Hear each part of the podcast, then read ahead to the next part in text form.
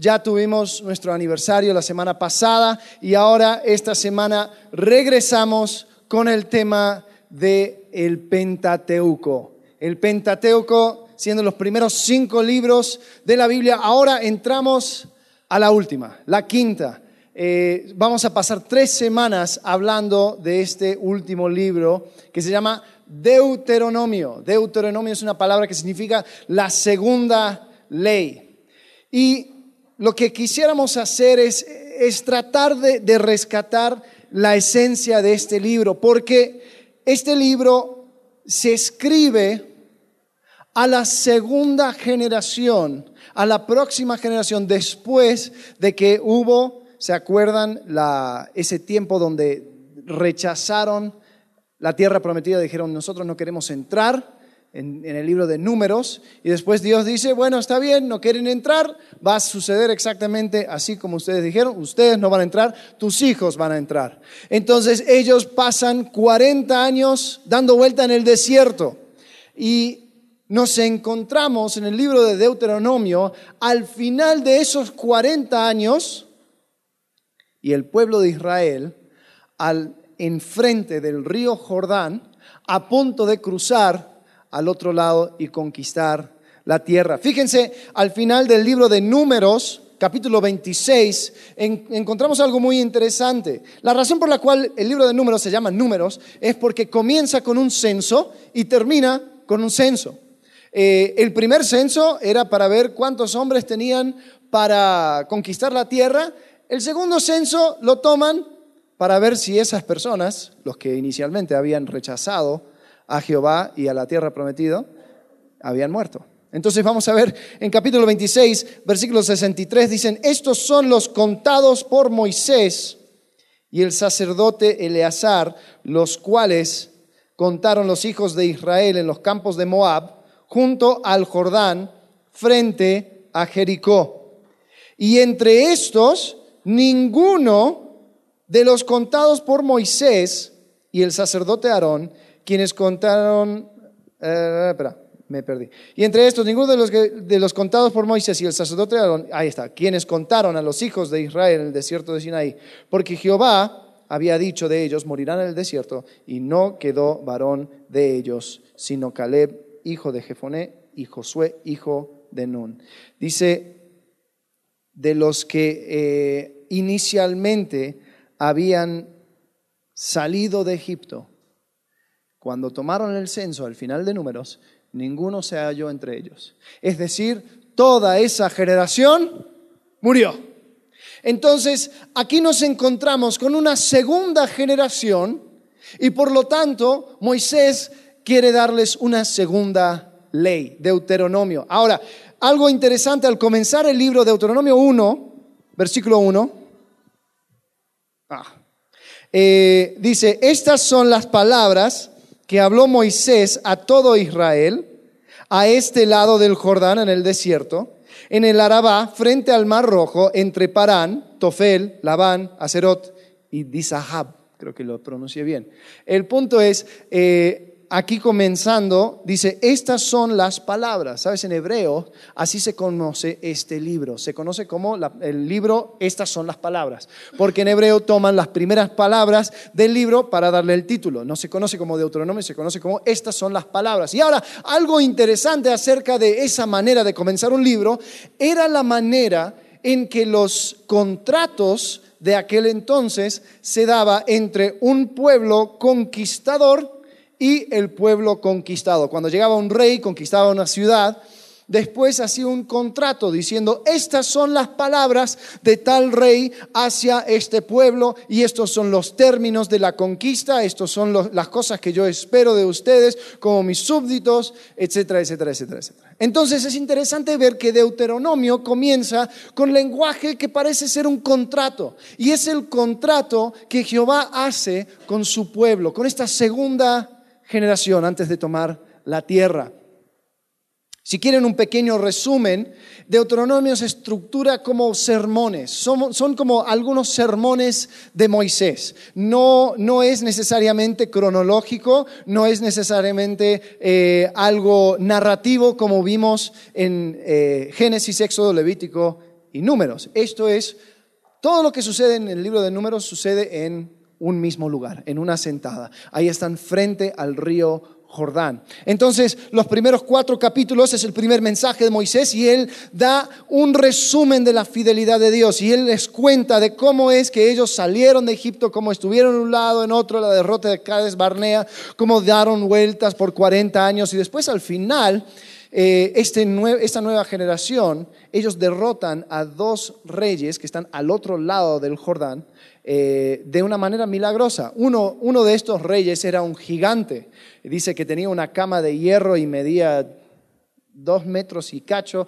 Eh, y era impresionante que este pueblo de hebreos, de personas que divagaban por el desierto, pudieron derrotar a dos reyes eh, de manera milagrosa. Era, era, Dios el que lo había hecho. Entonces va contando todo eso. Después del capítulo 5 al capítulo 26, la mayoría del libro, es, una, eh, es volver a contar la ley. Entonces explica una vez más la ley.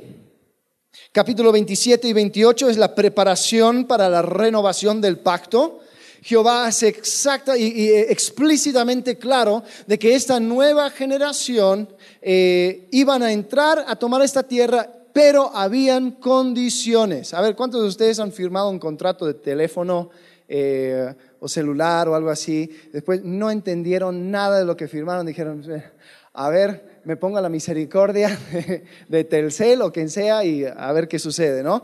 Eh, Jehová no estaba actuando así, no había letras chiquitas. Él eh, fue muy, muy, muy claro con su pueblo. Es más, vamos a, vamos a verlo un poco más después, pero les doy un adelanto. En un momento hace que la mitad del pueblo de Israel se ponga sobre un monte, la mitad de otro, del pueblo de Israel se ponga sobre otro monte, eh, los príncipes, y que ellos gritaran al pueblo que estaba en el valle las bendiciones si ellos siguieran a Jehová y después el otro lado las maldiciones si ellos abandonaran, abandonaran a Jehová. Entonces eh, podemos encontrar que antes de entrar a la tierra prometida ellos sabían exactamente a lo que se metían.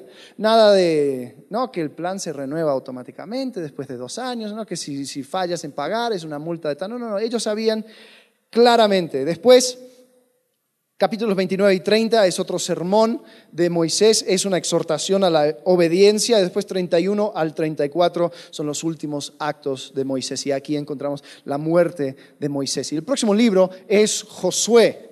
Eh, entonces, esto, lo que sucede en el libro de Deuteronomio, es ellos sentados frente al río Jordán, mirando a Jericó, a punto de entrar a la tierra prometida. Algo interesante acerca del libro de Deuteronomio, es uno de los libros más citados en el Nuevo Testamento. Jesús, cuando él fue tentado, ¿se acuerdan? En el desierto por Satanás. ¿Qué es lo que usa para refutar al diablo? Si se acuerdan bien, fue escritura. Y mucho de lo que él citaba era el libro de Deuteronomio. Entonces, esto es un libro que tal vez eh, parece que Jesús estaba haciendo su hora silenciosa en el libro de Deuteronomio cuando estaba en el desierto, porque lo traía muy eh, en, su mente en ese momento. Ahora, nosotros llamamos esta serie, que va a durar por estas tres semanas, el momento decisivo. Les quiero explicar un poco por qué. Aquí tenemos un, fotógrafo eh, que se llama Henri Carlon Bresson, creo. Es francés. A ver, sí, Cartier, Cartier-Bresson se llama. Eh, este hombre, él eh, fue el que inventó lo que era eh, la fotografía de calle. Entonces él siempre andaba con esa camarita pequeña, andaba por la calle y él buscaba momentos o, escenas que él podía sacar fotos. Él siempre sacaba fotos en blanco y negro y él inventó esa frase, o más bien se lo apropió eh, y lo, lo llamó el momento decisivo el momento decisivo. Y el momento decisivo, podemos ver algunas de sus fotos, es el momento en que todo se junta, donde el encuadro se, se llena con exactamente el balance necesario para poder eh, hacer algo. Porque en aquel entonces los fotógrafos eran muy criticados porque dijeron, bueno, los pintores, ellos toman su tiempo y arman todo, después pasan meses. Un fotógrafo simplemente saca una foto y ya, se acabó. Y, él, y este eh, Cartier-Bresson dijo, no, no, no tú tienes que esperar ese momento decisivo. Entonces él se ponía en, algún lugar y esperaba que, llegaba, que, llegara un momento de acción. Y sus fotos están llenas de, potencial, están llenos de, tensión. Y lo que podemos encontrar, en eh, la foto que, es esta, eh, que tenemos como la portada, es, es una foto que a mí me encanta porque hay tanta tensión en esta imagen porque está algo a punto de suceder. Está por, por pisar en el charco, ya abandonó ah, la escalera y está entre los dos mundos. Entonces este fotógrafo, él sabía exactamente cómo capturar ese momento, ese momento decisivo, donde hay un millón de posibilidades, pero te lo congela en un instante y te lo muestra. Entonces, al pensar en eso y pensar en este libro de Deuteronomio, dijimos, esto el libro de Deuteronomio es el momento decisivo para el pueblo de Israel. Ellos tienen un pasado, se encuentran presentemente por conquistar la tierra y, es como que, como que Jehová hace una pausa. Dice, espera, antes de conquistar esta tierra, este es el momento decisivo. Quiero mostrártelo, quiero poner todo pasado, presente y futuro en un cuadro y te lo quiero presentar. Y eso es lo que hace en este libro, el libro de Deuteronomio. Es el momento decisivo. Y vamos a justamente hablar en estas próximas semanas acerca de eso. Lo vamos a estructurar así. Hablar del pasado, hablar del presente y hablar del futuro. Eh, y también hace una, división bonita. Eh, hoy vamos a hablar acerca del pasado. El pasado es algo curioso. El pasado, cada uno de nosotros lo tiene y lo interpreta de una cierta forma. El pasado también es fluido. Ah, ¿Te ha pasado donde tú tienes una cierta memoria acerca de algo y después alguien te da nueva información acerca de lo que sucedió y después dices, oh, ahora siento muy diferente acerca de esto, lo que sucedió, ¿no? Eh, podría ser el, trato de, los padres. Dicen que los, jóvenes, ellos eh, guardan mucho rencor en su corazón eh, hacia las acciones de los padres porque no lo entienden. Pero después cuando ellos mismos se vuelven padres, como que esas memorias se transforman dicen, ah, ahora entiendo por qué actuó de esta forma. Y después, después empiezas a apreciar a tu papá por las mismas cosas, pero nada cambió. ¿no? ¿Qué sucedió? Lo que cambió era tu percepción acerca del pasado. ¿No nos sucede? ¿Sí o no?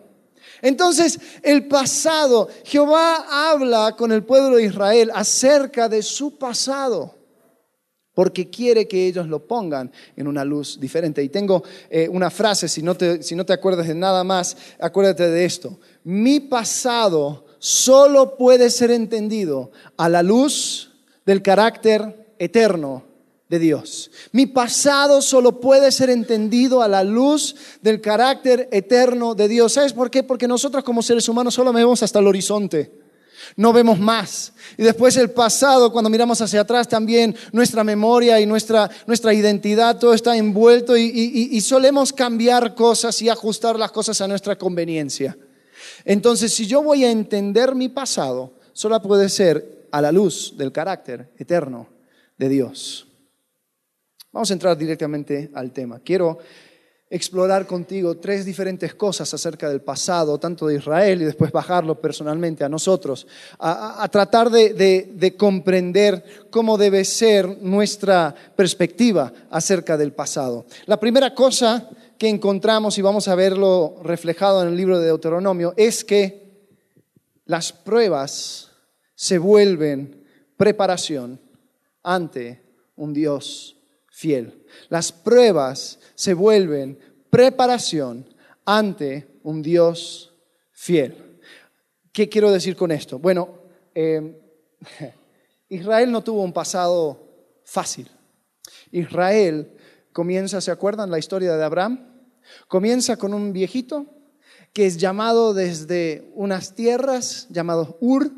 Dios le llama, él llega a esta tierra sin saber a dónde iba Después Dios le dice, tú vas a ser padre de muchas naciones, por medio de ti serán benditas todas las naciones del mundo. Eh, y le tiene esperando, esperando y esperando por el hijo de la promesa, Isaac.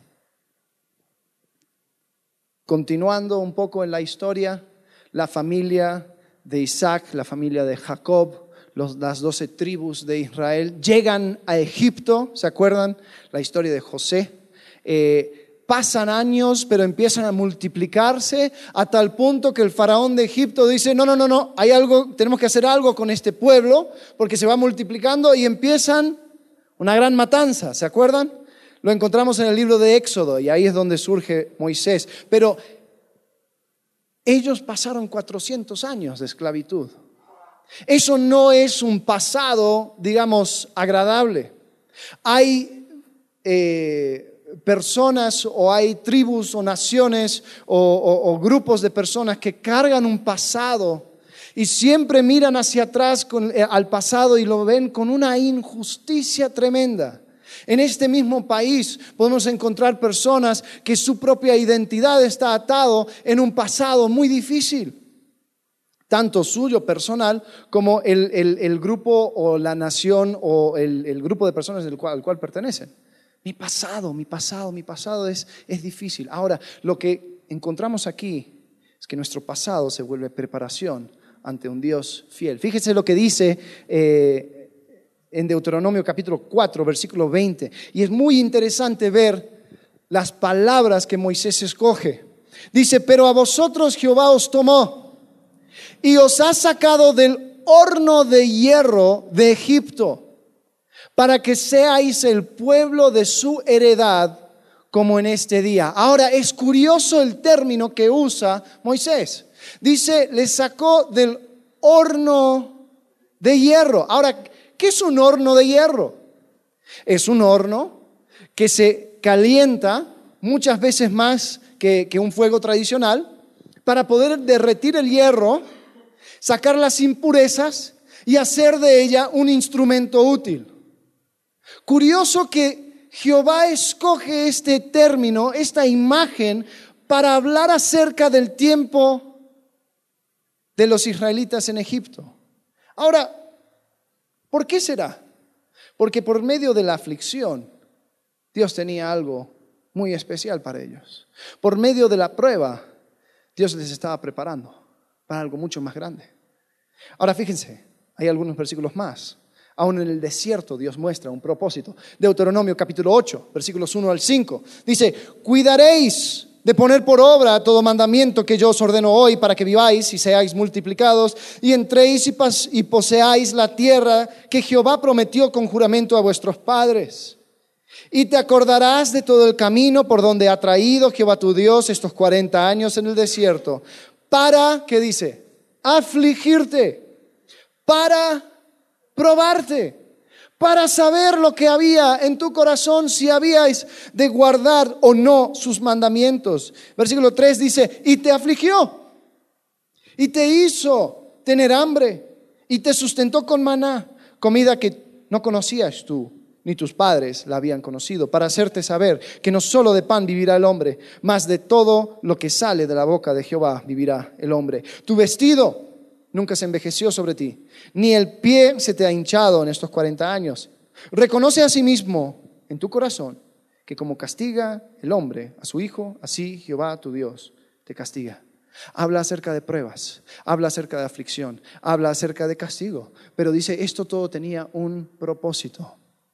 Después, saltando al versículo 15, también habla un poco más acerca de esto. Dice, eh, hablando de la situación en el desierto, la, la, experiencia que pasaron, dice que te hizo caminar por un desierto grande y espantoso, lleno de serpientes ardientes y de escorpiones y de sed, donde no había agua. Y Él te sacó agua de la roca del pedernal, que te sustentó con maná en el desierto, comida que tus padres no habían conocido, afligiéndote y probándote, para a la postre hacerte bien. Dios tenía un propósito para la aflicción, para estas circunstancias. Ahora, algo interesante. Nunca llama a estas circunstancias bien, o nunca lo llama bien en sí mismo, nunca, no son buenos. Pasar 400 años de esclavitud no es algo bueno, ¿no? Pero Jehová dice, a la postre al final de todo hacerte bien. ¿Sabes por qué? Porque ante un Dios fiel, la prueba se vuelve preparación. También lo podemos encontrar en el Nuevo Testamento. Encontramos en Romanos capítulo 8, versículo 28 y versículo 29. Algunos de nosotros lo sabemos de memoria. Dice, y sabemos que a los que aman a Dios todas las cosas les ayudan a bien. Dice, ¿sabemos que todas las cosas son buenas? No. Dice, todas las cosas ayudan a bien. Esto es, a los que conforme a su propósito son llamados. Versículo 29. Porque a los que antes conoció, también los predestinó para que fuesen hechos conformes a la imagen de su Hijo, para que Él sea primogénito entre muchos hermanos. Sabes, a lo largo de esta historia se termina con nosotros en la presencia de Dios, sin pecado como Él es. Ahora, tal vez tú te encuentras en una situación hoy donde dices, eso lo veo muy, muy, muy lejos. Yo ser semejante a Jesucristo, jamás. Pero te digo algo, la Biblia dice que te ha predestinado para eso. Ahora, no nos, no nos colguemos en esa palabra hablando acerca de, muchas cosas esotéricas, simplemente piensa en esto, una carta. A ver, ¿quién, quién todavía manda cartas físicas? ¿Alguien? ¿Alguien? ¿No? ¿Nadie? Ok. Se, se dice que en antaño solías escribir la dirección física de una persona ponías una estampa y se lo dabas al correo, a Correos de México, ¿no? Y después ellos escogían el rumbo. Pero estaba predestinado a llegar a donde tú a la dirección que pusiste. Ahora tú no sabes cuál iba a ser o cuál va a ser el rumbo de esta carta. Solo sabes que está predestinado. Sabes, tu vida y mi vida en Cristo no sabemos el rumbo que va a tomar.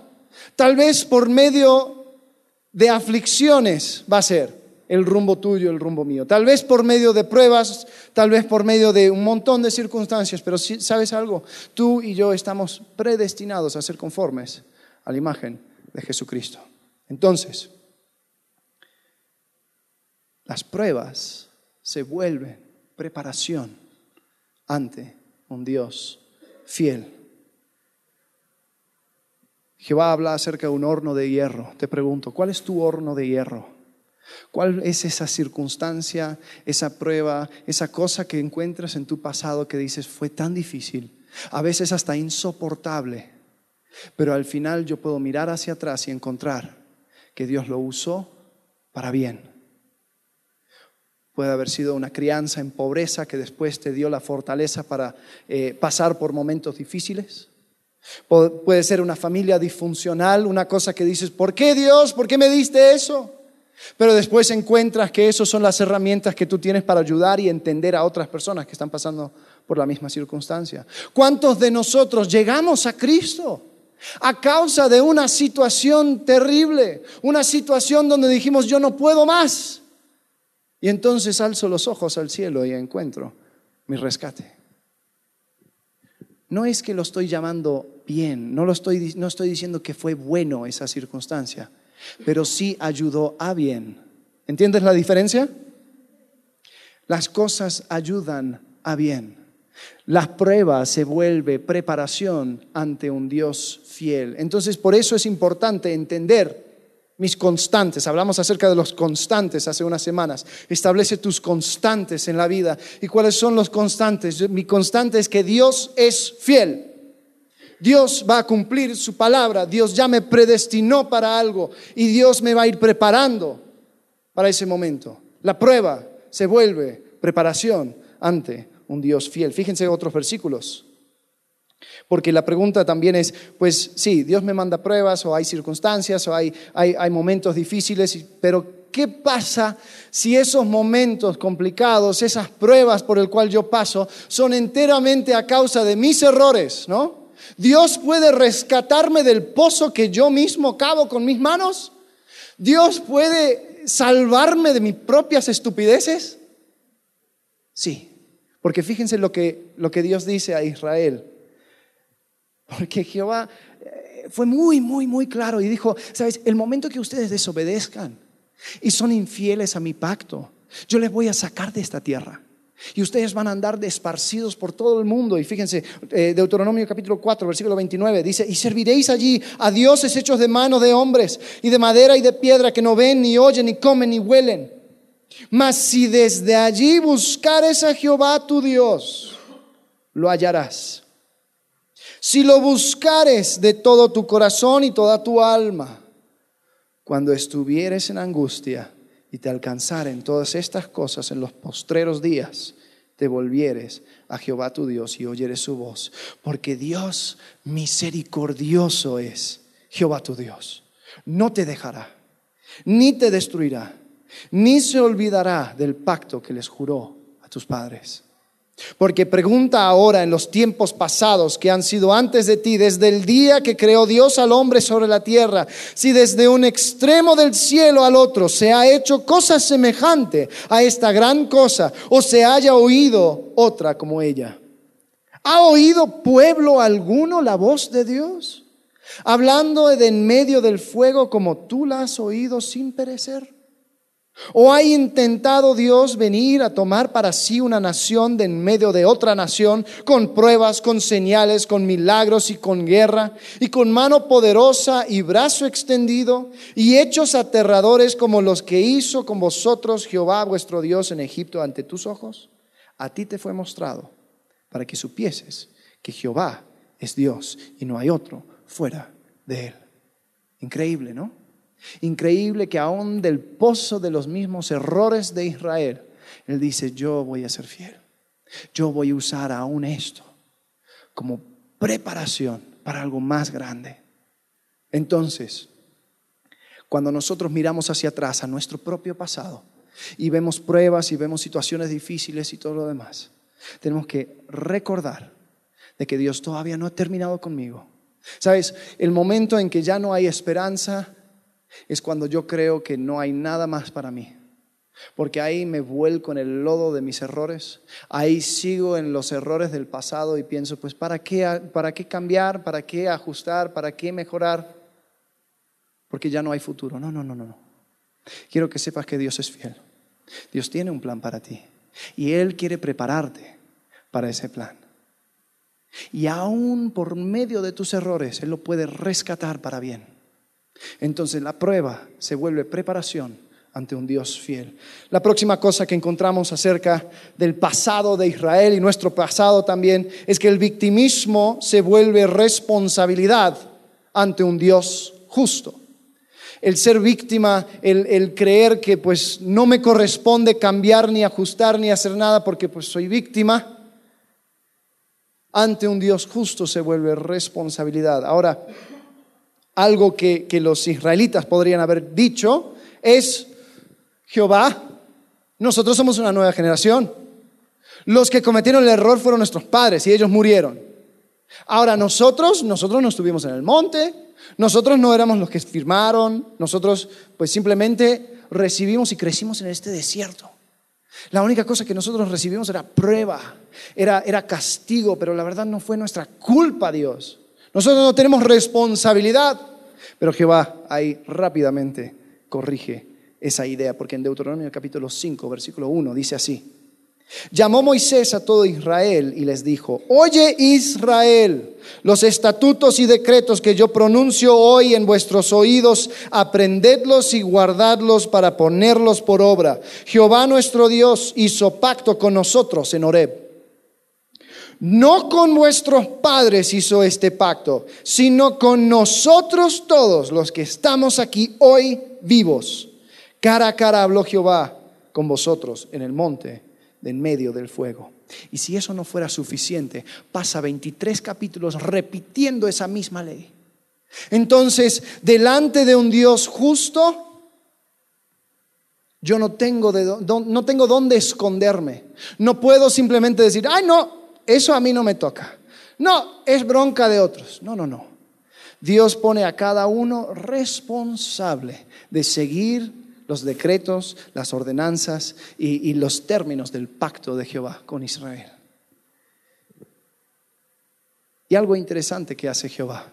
Les recuerda tanto de, los, de las cosas que, sus padres pasaron, como abrir el mar rojo eh, y salir de Egipto y todo lo demás pero también les recuerda a ellos cosas que ellos mismos pasaron. La derrota de estos dos reyes, eh, un, un momento de pecado que se relata en el libro de números, donde ellos van detrás de otro Dios. Y Jehová les dice, recuerda lo que pasó con ustedes, con tu generación, pero también recuerda lo que sucedió con tus antepasados.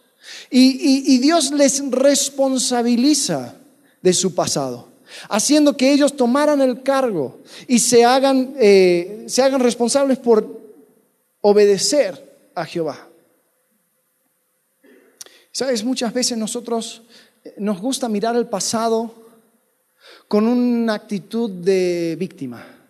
Nos gusta mirar a nuestro pasado y los conflictos y los problemas que tenemos y decir, pues yo solamente fui, fui el que recibió toda esta prueba y todo este problema y todo lo demás. Y no queremos hacer las preguntas difíciles. No queremos preguntarnos, oye, ¿cómo fue que yo, cómo fui yo parte de empeorar esta situación? Porque creo que estarías de acuerdo conmigo que la mayoría de los problemas en el cual nos encontramos tiene que ver también con las cosas que nosotros hemos hecho, con decisiones que hemos tomado, con actitudes que hemos, que hemos tenido, con un montón de cosas. Y tal vez, tal vez no me llevo toda la culpa, pero algo de culpa sí me llevo.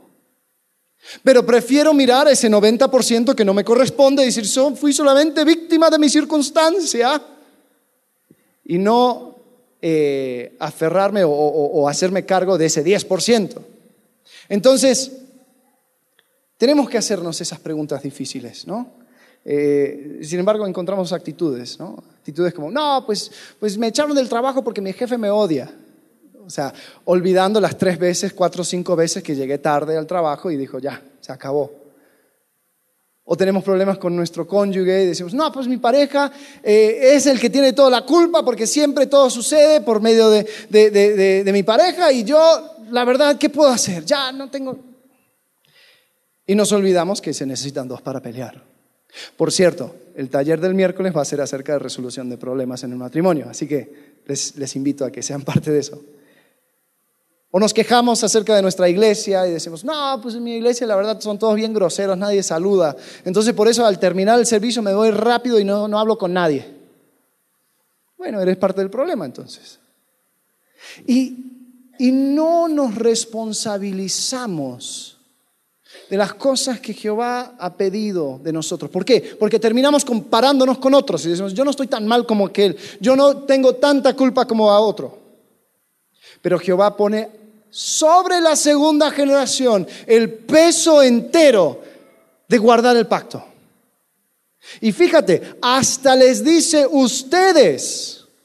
Yo creo que estaba hablando en, sentido figurativo porque habían algunos que no estaban en ese monte inicial, pero dice ustedes estaban ahí. Y ustedes van a tener la responsabilidad de guardar mi pacto. Sabes, Dios es justo. Y Dios quiere que nosotros podamos reconocer nuestros errores y tomar la responsabilidad por aprender y cambiar. Sabes, una víctima no tiene que cambiar, porque es justamente eso, víctima. No, no hay nada que le corresponde, simplemente fue el que recibió la, la parte mala de la circunstancia. Pero cuando nos ponemos delante de un Dios justo, podemos tomar la responsabilidad que nos corresponde. Y hay veces donde tenemos que mirar hacia atrás, a nuestro pasado, y hacernos esas preguntas difíciles. No es ignorar el pasado, ¿no? Porque algunas personas dicen, no, estoy en Cristo, nueva criatura, misericordias nuevas cada mañana. Sí, pero, si no miro hacia atrás, si no me hago cargo, entonces estoy tomando una actitud completamente incorrecta delante de Dios. Porque lo que Dios quiere es que nosotros vayamos caminando y pareciéndonos más a Él y más a Él y más a Él. Y ante un Dios justo quiere que reflejamos su justicia. Aun cuando eso va en contra de mi propio ser, mi propia carne. Hay veces donde tengo que agachar la cabeza y decir, sí, soy culpable de ese 10%. Y sabes que el 90% que, que, Dios se encargue de trabajar en sus corazones. Pero yo, yo voy a reconocer, yo estuve mal en esto. Pude haber hecho esto mejor. Eh, leí un artículo hace, hace mucho tiempo Creo que era un poco extremo, pero se, llama, se llamaba el artículo Todo es mi culpa. Y, hablaba acerca de que eh, él antes tenía mucho, mucho enojo acerca de unos empleados que tenía que, que, le hizo daño y le hizo mal y terminó teniendo que cerrar su compañía a causa de estos empleados que, hizo un montón de cosas eh, chuecas. Entonces, él dice, yo empecé a escribir y empecé a quejarme básicamente en mi ensayo, pero después tuve que quitar eso porque me di cuenta de algo yo sí tuve parte, porque yo no les corregí a tiempo, porque yo no fui claro, porque yo no hice esto, porque yo no hice lo otro. Y después dice, empecé a tener una actitud donde todo era mi culpa. Y dice, y se sintió magnífico, porque tenía superpoderes, porque ahora yo estaba en control de la circunstancia. Yo no era víctima. Yo podía tomar responsabilidad de un montón de cosas y empezar a cambiar para la próxima vez. Ahora, no te estoy diciendo que debes decir eso, ¿no? Todo es mi culpa. Pero creo que Dios se alegra cuando nosotros tomamos responsabilidad de nuestras acciones, nuestras actitudes y aún nuestras reacciones. Porque muchas veces nosotros decimos, ah, no, no fue mi culpa porque Él lo, lo inició. No importa, tú respondiste, ¿no? Y y lo que encontramos aquí en Deuteronomio es que Dios se asegura de poner sobre esta segunda generación el peso completo de cumplir el pacto. El victimismo se vuelve responsabilidad ante un Dios justo. Dios no puede ser burlado. Y por último, la grandeza se vuelve gracia ante un Dios bondadoso. La grandeza se vuelve gracia ante un Dios bondadoso. ¿Qué quiero decir con esto? Sabes, algunos de nosotros miramos hacia atrás y encontramos, no derrota, no circunstancias malas, no, me encuentro en un hoyo, la verdad me, encuentro sobre una montaña. Todo lo que tengo, todo lo que he llegado a, obtener eh, fue porque yo soy inteligente, yo pude hacer esto bien, hice lo otro bien, hice lo otro bien, hice lo... Y aquí estoy parado sobre la montaña de mi propio éxito. Está bien, mira, la, verdad, si, la vida te ha tratado bien, gloria a Dios. Pero ten cuidado, porque en Deuteronomio capítulo 7 le advierte y le pincha el globo a Israel. Versículo 6 dice, porque tú eres pueblo santo para Jehová tu Dios. Jehová tu Dios te ha escogido para hacerle un pueblo especial, más que todos los pueblos que están sobre la tierra. Y ahí puedes escuchar el globo inflándose y están, oh, pueblo especial, más que todos los pueblos sobre la tierra. Uh. El próximo versículo se escucha, como se escapa todo el aire, porque dice, no por ser vosotros más que todos los pueblos os ha querido Jehová y os ha escogido, pues vosotros erais el más insignificante de todos los pueblos.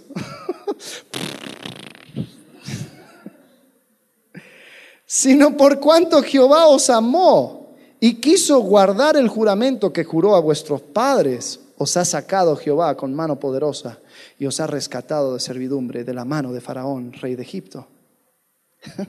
No era porque ellos eran grandes que Jehová les escogió, eran justamente lo inverso. Y sabes, en el Nuevo Testamento también habla acerca de nosotros, dice de lo vil y lo menospreciado escogió Jehová. Es como que, espera, lo que tenemos que entender es que Dios es bondadoso. Y lo que yo tengo es solamente a causa de su gracia. Entonces, si, yo tengo en mi pasado éxito, si tengo en mi pasado eh, grandeza, si tengo en mi pasado eh, cosas que, llegué a, adquirir o cumplir o títulos o lo que sea, está bien.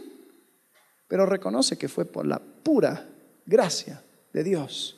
Deuteronomio 9, 3 al 5 dice, entiende pues hoy que es Jehová tu Dios el que pasa delante de ti como fuego consumidor. Está, está, hablando acerca de la conquista de la tierra. Dice que los destruirá y humillará delante de ti y tú los echarás. Está hablando de los pueblos extranjeros. Dice, y los destruirás enseguida como Jehová te ha dicho. No pienses en tu corazón cuando Jehová tu Dios los haya echado delante de ti diciendo, por mi justicia me ha traído Jehová a poseer esta tierra, pues por la impiedad de estas naciones Jehová las arroja de delante de ti. No por tu justicia, Ni por la rectitud de tu corazón entras a poseer la tierra de ellos, sino por la impiedad de estas naciones, Jehová tu Dios las arroja de delante de ti, y para confirmar la palabra que Jehová juró a tus padres, Abraham, Isaac y Jacob.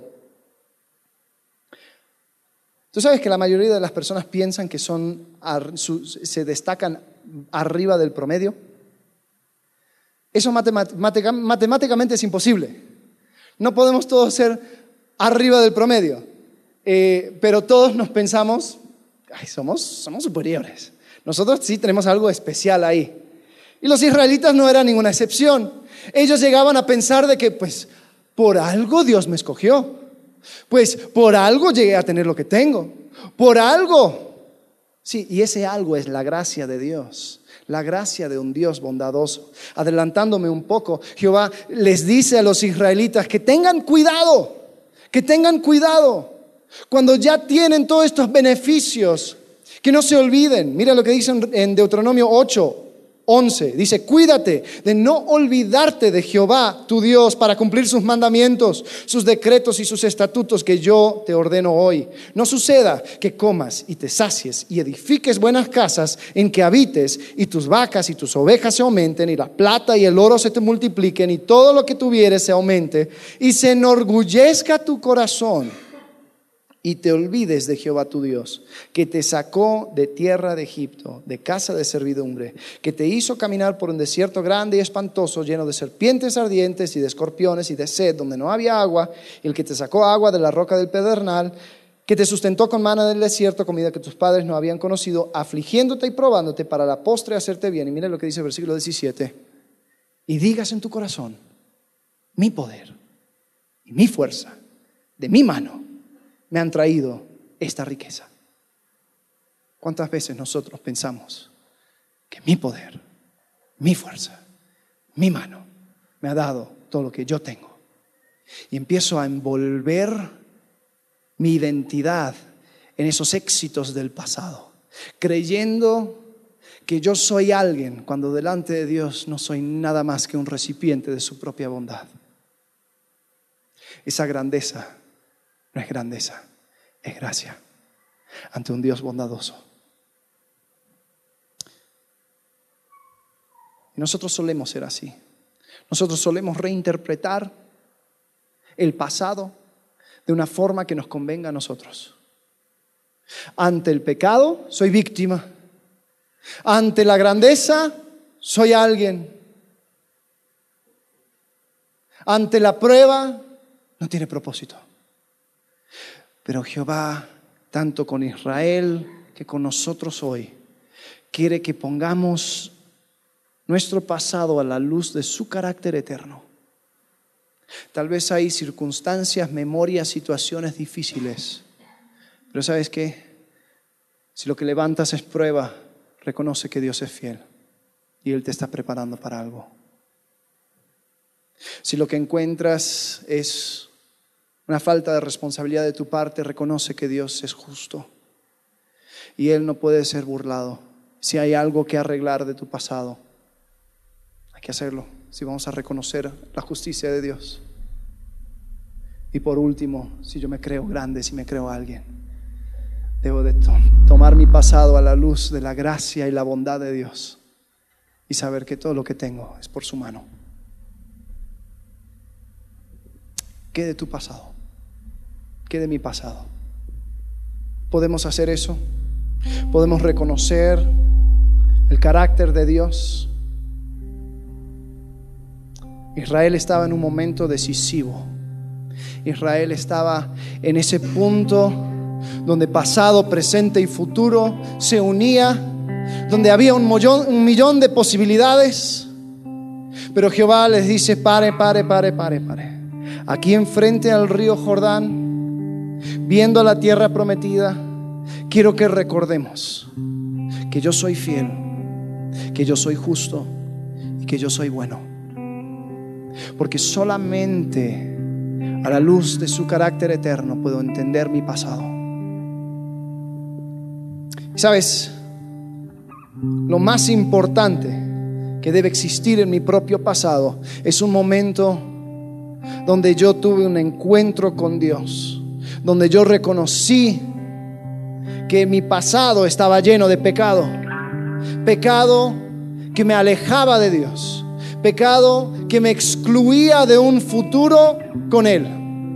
Dios, dice de sí mismo que es perfecto, que Él no habita junto a la maldad, que nosotros con nuestro pecado no podemos entrar en su presencia.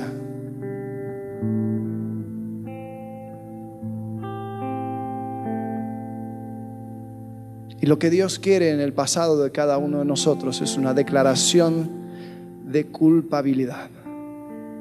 Delante de ti, Dios, soy culpable. Y lo que merezco es una eternidad sin ti. Porque te he ofendido, he pecado. Sin embargo, la historia no termina ahí porque Dios es fiel. Y por eso envía a su Hijo Jesucristo a morir sobre una cruz como el Cordero que absorbe la maldición del pecado, que quita la condenación del pecado. Jesucristo tomando el pecado de todo el mundo y muriendo a causa de ese mismo pecado. Él siendo Dios, se separa de Dios el Padre a causa de ese mismo pecado. Pero tres días después Él resucita mostrando así que Jehová aceptó el pago.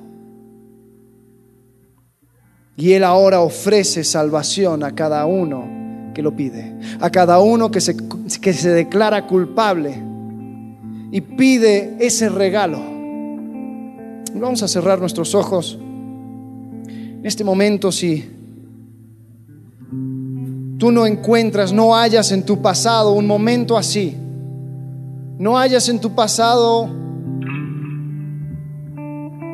un tiempo donde te reconociste totalmente culpable. Nunca te aferraste al regalo de salvación. Te quiero invitar que lo tomes hoy. Porque Dios dice en su palabra que cada uno que confiesa su pecado, Él es fiel y justo para perdonar nuestro pecado limpiarnos de toda maldad. Y tú en ese, ahí donde estás sentado, tú puedes pedir. Decir, Dios, yo sé que he pecado, yo sé que soy merecedor de una eternidad sin ti, pero te pido que me salves, te pido que me des la vida eterna, quiero estar contigo, te pido que me perdones que me limpies. Si ese clamor lo hiciste hoy por primera vez, puedo decir que Jehová escucha nuestro ruego. Y lo que Él más quiere es una relación contigo, una relación personal contigo. Padre, te pido por cada uno de nosotros aquí hoy, Señor, que podamos entender que solamente por medio de ti podemos entender y comprender nuestro pasado. Gracias aún por esos tiempos de aflicción, tiempos de prueba, porque los reconocemos como una preparación para algo más grande. Gracias por tu fidelidad, tu bondad, tu justicia. Señor, ponemos nuestro pasado en tus manos. Te agradecemos en el nombre de Cristo Jesús. Amén.